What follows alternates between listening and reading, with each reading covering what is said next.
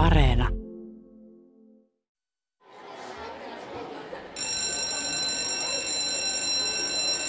Huomio, peskarit, viskarit, neskarit ja muut tiedonjanoiset. Olkaa hyvä ja siirtykää luokkaan P2. Siellä alkaa esitelmätunti. Luokka P2, niin kuin pikku kakkonen. No niin, istutaan ja rauhoitutaan. Nyt on taas Marin vuoro esitellä meille jokin asia, johon hän on perehtynyt huolella. Hei Mari, Hei, mitä haluat meille esitellä ja miksi? Tämä laatikko taitaa jotenkin liittyä tähän asiaan. kyllä, täältä se löytyy. Vettä. Vettä pullossa. Mutta ei ihan mitä tahansa vettä. Tämä on merivettä Itämerestä. Kävin lomareissulla Hangossa, otin kengät pois, käärin lahkeet, kävelin rantahiekalla, kahlasin veteen ja täytin pullon merivedellä. Pullollinen Itämeren vettä. Juu. Hienoa. Kerron teille nyt Itämerestä. Missä se on, millainen se on, mitä erikoista sen nimessä on. Niin, ja ketä pinnan alla asustelee. Kuulostaa hyvältä. Kun katsoo karttaa ja etsii sieltä Suomen, niin Suomen kainalosta on helppo huomata sinisellä merkitty meri. Se reunustaa Suomea etelästä, eli kartassa alapuolelta, ja lännestä, joka on taas kartassa vasemmalla. Itämeri on siis Suomen etelä- ja länsipuolella. Kyllä, ja silti sen nimi on Itämeri. Eikö olekin hassua?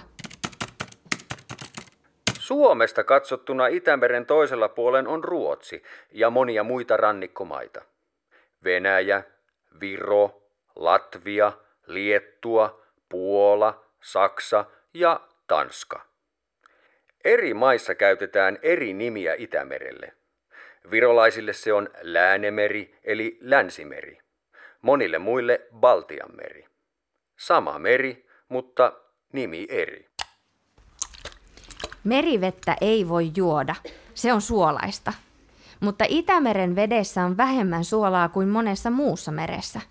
Itämerta käsittelevissä jutuissa sanotaan usein, että Itämeren suolapitoisuus on alhainen. Lisäksi Itämeri on matalampi kuin moni muu meri. Mutta Itämeressä on paljon saaria. Suuria saaria, kuten Gotlanti, Ölanti, Saarenmaa. Ja sitten on paljon, paljon pieniä saaria. Ja minusta erityisen paljon saaria, joilla on hilpeä nimi. Hilpeä nimi. Niin, kuuntelepa tätä listaa. Poimin nämä nimet netistä. Sieltä löysin luettelon Itämeren saarista. Minun silmään pistivät sieltä tällaiset saarten nimet. Retusaari, Kuorsalo, Mustikkamaa, Vormsi, Säyvö, Möyly, Laitapauha, Äijänkumpele ja Iso Enskeri. Sekä sitten suosikkini Valassaaret ja Hailuoto. Valas ja hai. Aivan! Mahtaako Itämeressä olla valaita tai haita? Oletko sitä selvitellyt? Opin, että valaita on. Tosin vain pieniä valaita. Nimeltään ne ovat pyöriäisiä. Näin niiden kuvia eläinkirjassa. Minusta ne näyttivät aika paljon delfiineiltä. Ja sitten Ylen uutisten sivuilla kerrottiin, että Ruotsissa on nähty ryhävalas. Se on jo sellainen 10 metrin mittainen valas. Eli valaita voi kyllä Itämeressä olla. No entäs ne hait sitten? Löysitkö tietoa, onko Itämeressä haita? Asiasta oli aika paljon juttuja ja keskustelua netissä. Piti vähän miettiä, voiko niihin uskoa. Hait selvästi kutkuttaa ihmisten mielikuvitusta. Törmäsin juttuun, jossa sanottiin, että suuri valkohai on vallannut Itämeren, mutta se juttu olikin aprillipila. Mm, netissä kannattaa olla tosiaan tarkkana. Ei sovi uskoa kaikkia, mitä siellä väitetään. Mm, niinpä. Kuvat ja videotkin voi olla piloja tai muuten vaan huijausta.